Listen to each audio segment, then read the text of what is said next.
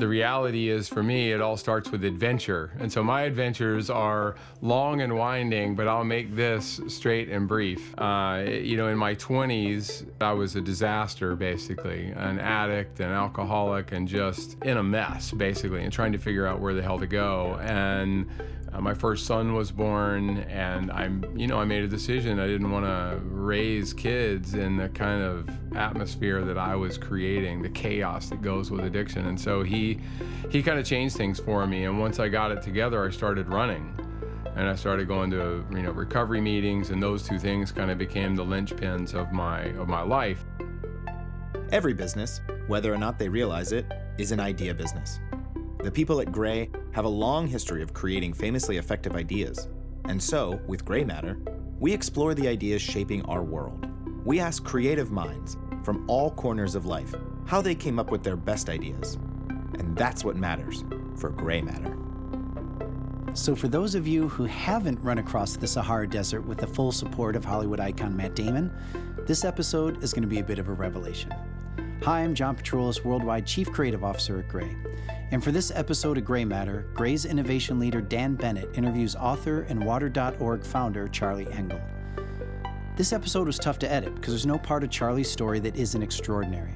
And he is indeed the first human to ever run across the entirety of the Sahara Desert. And yet, the focus of his discussion with Dan was about his concept for Water.org, and how he created massive impact with impressive support. Water.org is an effort that has empowered more than 21 million people with access to safe water and sanitation. And because access to safe water can turn problems into potential, unlocking education, economic potential, improved health, the effects of Water.org transcend stats because the idea has completely changed lives.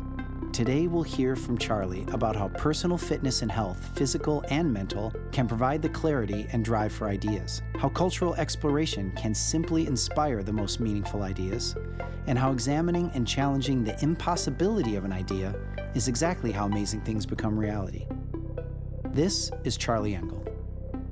Running, fed that need for me that addiction never could. Like it filled this place in me because addiction is about being like invisible and having no feelings. And running is the opposite. Running is like feeling everything all the time, and you have to be fully present.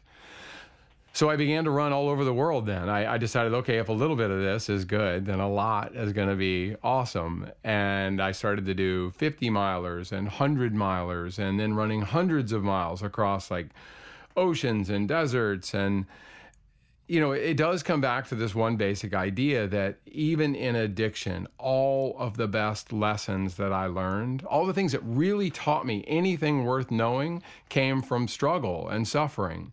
And I think most people would say that, whether they really recognize it. Like the things we talk about that are formative are the things that we fought our way through, right, not the things that came to us easily. Yeah. So I took that lesson, and that's where the running came from. I don't love running all that much. I always say I like stopping. Yeah. But what I learned was that I could put myself in sort of a self-imposed mission of creating some hardship and suffering, that I wasn't going to die from. I might feel like it sometimes, but at the same time, I got the other part of my life fulfilled, which is, I like to call it cultural exploration. I ran in 45 countries, and I was seeing the world in slow motion from the soles of my feet. And that's kind of where this idea of running across, one day I was doing a race in the Amazon, and a guy I'd never met before said to me, like, hey, you ever thought about running across the Sahara Desert? And I always make the joke that it's like, things that strangers say to us, even on a subway or an airplane, can actually change the course of our entire lives. You don't know who's right going to say that thing. I told him it was the dumbest idea I'd ever heard. Like, literally, I said, that's ridiculous. Nobody could do that. It's not possible. And I couldn't stop thinking about it. And ultimately ended up deciding that I was going to be the first person ever to run across the entire Sahara Desert, nearly 5,000 miles. I just was driven by that type of need for exploration and for seeing the world and other cultures. I credit my mother, who passed away a couple of years ago, with sort of planting that seed for me. And I think it came from this idea that she taught me how to think, but not what to think. Right. Tell us about the genesis of that idea and what your first steps were in bringing that to life. Yeah, it's so amazing, of course, how things line up if you just put it out there into the universe. Yeah. So big ideas are very often, at least for me, ideas that even I am not sure have a possibility. But I do know that every time I told somebody I was going to run across the Sahara and they told me it was impossible, yeah, I felt myself dig in a little more. And I let them fully own the impossibility of it. And I took possession of everything that was possible. I mean, I actually craved people telling me it wasn't going to happen. Eventually, a friend of mine introduced me to James Mall, a Hollywood director, uh-huh, and he had won the Academy Award for Best Documentary. And I go in and I'm telling him this crazy story about running across the Sahara. And he's like, sure, I'll do it. I'm like, what do you mean? He's like, yeah, I want to make a film about this. A week later, he calls me and says, hey, I just hung up with Matt Damon. And Matt Damon says he'd like to executive produce the film and narrate. Like, would that be okay with you? Total deadpan, 3 seconds of silence. I said, yeah, I was really hoping for somebody better. I was hoping for Affleck. But Matt Damon will be just fine. Yeah. Sure, why not? That's awesome. So, and I say all that mostly because I believed in the story. Like, I just kept telling my story. Like, the narrative stayed the same, and eventually people were attracted to it. Wasn't there a moment in Entourage where Matt Damon forces one of the guys to donate money to Water.org? That's so funny that you remember that. Yeah, I do. Absolutely, yes. That was a great episode. And that's a great example of attraction, right? The idea that you can put it out there and it would resonate within culture. So I had to go do a scouting trip about a year before this run across the Sahara. And I was going to run across Senegal, Mauritania, Mali, Niger, Libya, and Egypt. Like 6 African countries, the entire Sahara Desert from the Atlantic Ocean to the Red Sea. And I was going to go scout part of the route. And this is what changed everything. I drove into this little village called Agadez in Niger, and it's about 25,000 people right in the center, I mean, the geographic center of the Sahara Desert. And I get out, and you can just see the beat-down look on people's faces, and just, I mean, they were actually very excited to see me, because not that many Westerners visit. A lot more Europeans, almost no Americans go there, but I get out, and in a typical fashion, they're accustomed, if they do see someone get out of a car, they're going to come up and ask, with a handout. Right. Like, and that's normal. I don't take any kind of, I don't have a feeling about that. But I became so incredibly aware right away of the simple fact that there was no water in this village. Like, all the wells in this entire region were drying up. And it wasn't because there wasn't water, but it was underground and it needed to be accessed, and that takes money. Mm-hmm. And so many well-meaning, churches, organizations, Rotary clubs, whatever it might be, they go raise their $10,000 and they go to the desert or whatever, and they dig a hole and they create a well, but they don't create the ability for the people who live there, who are going to be using it, to actually maintain it, right, or to fix it. Right. So, 2 years later, the pump handle breaks, and what was a godsend all of a sudden becomes an even bigger catastrophe than what they had to begin with. So I knew right away that the mission needed to be, let's see if we can do it better. And I had the luxury, of course, I had the idea, but I also had this guy named Matt Damon that I knew, could help if I could just get myself all the way across the Sahara Desert. Right. And so the big idea in my case really slapped me, in the face, and it was undeniable. There was nothing else. Because everything, they lack education, they lack jobs, they lack all these things. But without water, you can't even begin to build those things. So to focus on anything else but water just simply made no sense. How did you first start to pursue that? Was it a matter of reaching out to Mr. Damon and working that out, or did you have a plan in your place that sprung to mind pretty quickly? Actually, I had a plan, and the most obvious plan, which is sort of, it wasn't as simple as it sounds, but hey, we need to raise some money. And so I knew that this run across the Sahara Desert had at least the potential to raise some funds. But I want to make one thing like super clear. I am not I'm not this amazing philanthropist. I mean, first of all, I don't have that much money of my own. I don't know that I'm all that generous a person. I mean, I think I am to a certain degree, but the fact is, what I recognized is I wanted to do this adventure. Like that was where my passion was. And if I could do the adventure and do the nonprofit, the water side, and help some people along the way, then that's what I wanted to do. But ultimately, this was a simple thing, and I think it's what people miss sometimes. They want to change the world, but they don't incorporate what is truly their passion. Like, I love to run. I do. I love to run. Despite what I said a minute ago, I like to see the world from the soles of my feet. Yeah. So for me, I wanted to run across the desert. The obvious match was, let's bring clean water to this place.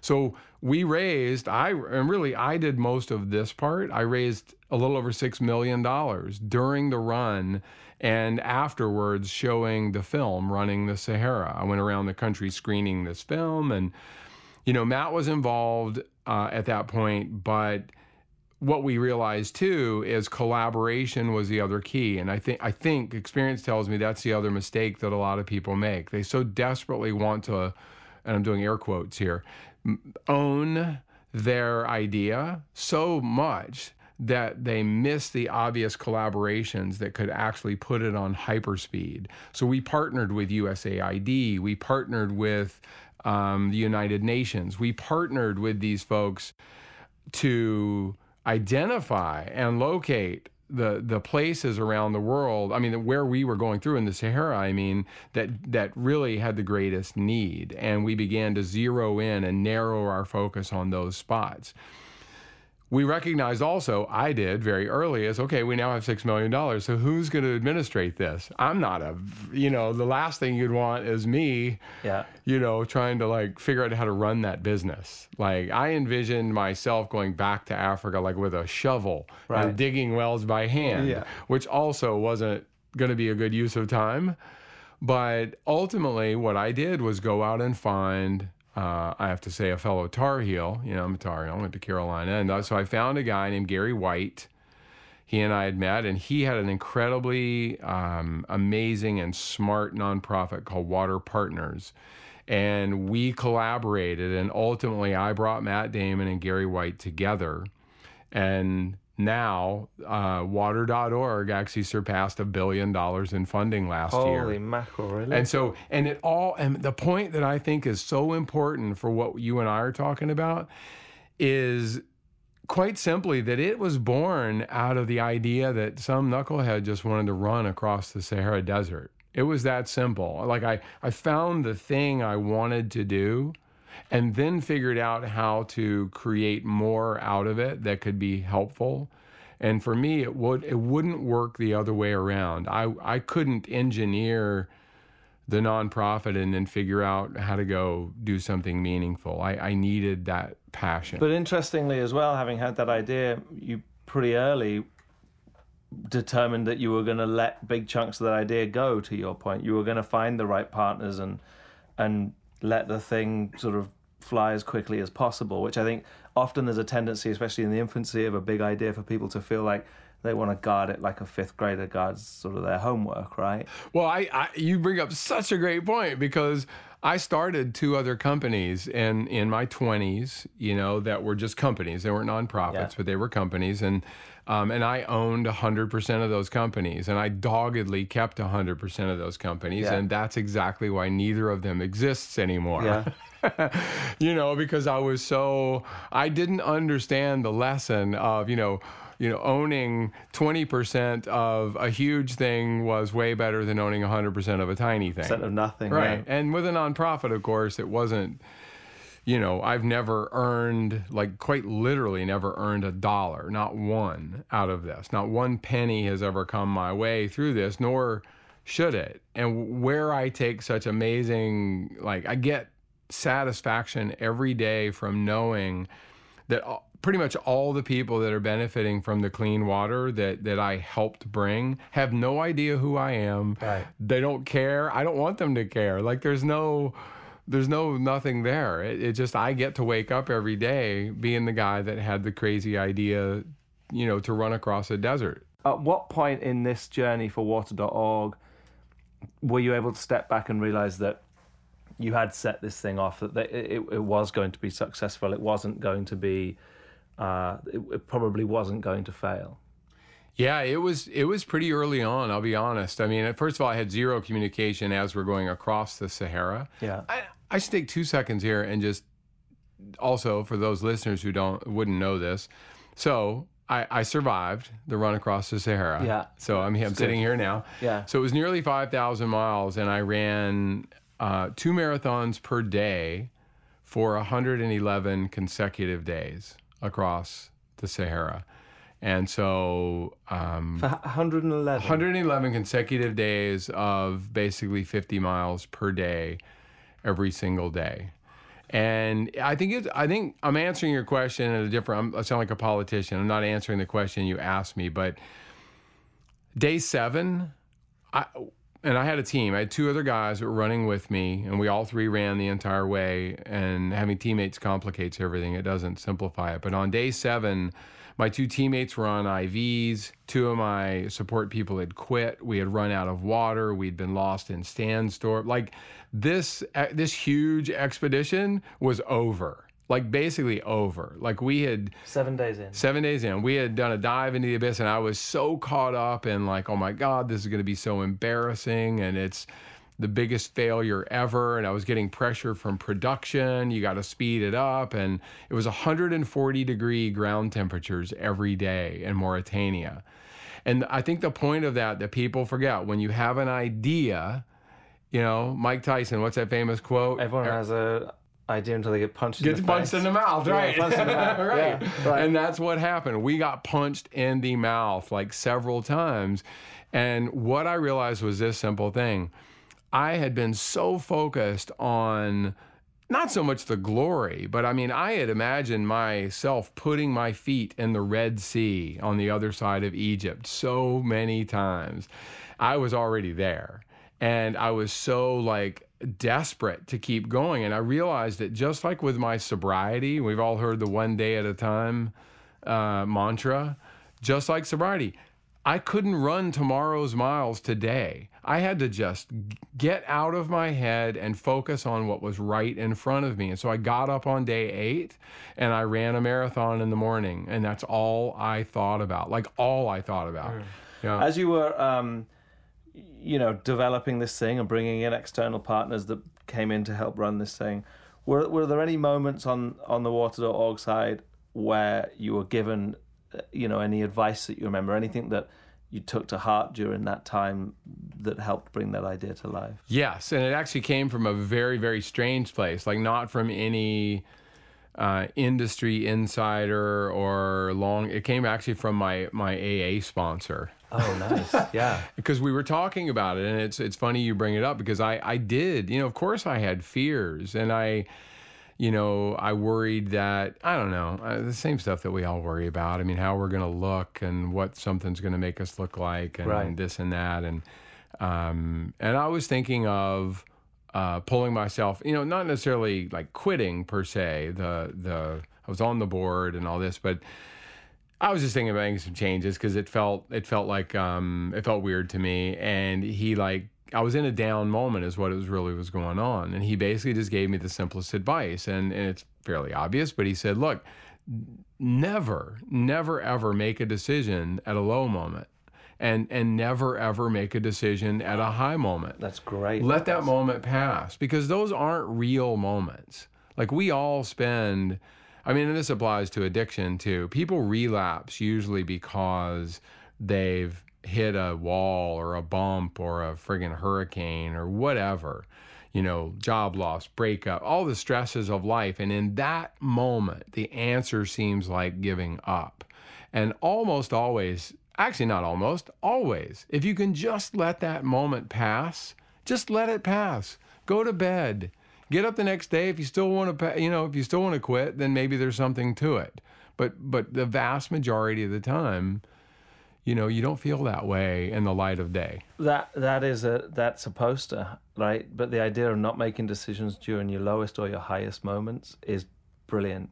So thank him or her on my behalf as well. I will. I will be serious. And that is when we usually make the decisions, and usually the worst decisions of our lives. All the time, you're exactly right. Screw this. That is the case. Exactly. Screw you. That's exactly right. I quit. Right. Let's talk briefly about the green.org launch. Yeah, and so I took the model of running the Sahara and the creation of Water.org and got together a couple of amazing guys, a guy named Brian Ingram, who's my partner on this, and we have created green.org. And green.org will, again, I have no idea. That's the beauty of it. I have no idea if we'll raise $10 or $10 million. We're going to try to figure it out. Yeah. This time there's no Matt Damon, at least not yet. But the idea is very simple. It's using technology, much more tech-heavy organization to try to solve problems, on the ground. And the fact is, I'm running across 7 continents, but each of the continents has a different set of problems. So it's not always water. Sometimes it's environmental. Sometimes it's human rights. Our goal is to do the same thing we did at Water.org, which is to empower the people who live in those places to create solutions for their own problems. It's an amazing mission, incredible mission. I appreciate it. How did it feel to put your feet in the Red Sea when you were finished? Man, okay. So the answer that I feel like you want, and I know you're not, I know you well enough already to know you don't want, and necessarily you want the real answer. I want the real answer. Sad. Yeah. Wow. Sad. Yeah. I actually did an interview with NPR, and I didn't know I was going to say this, but she sort of asked me the same question, and I burst into tears. I'm about to cry now. I mean, I'm not kidding. Because the end of a journey is so poignant.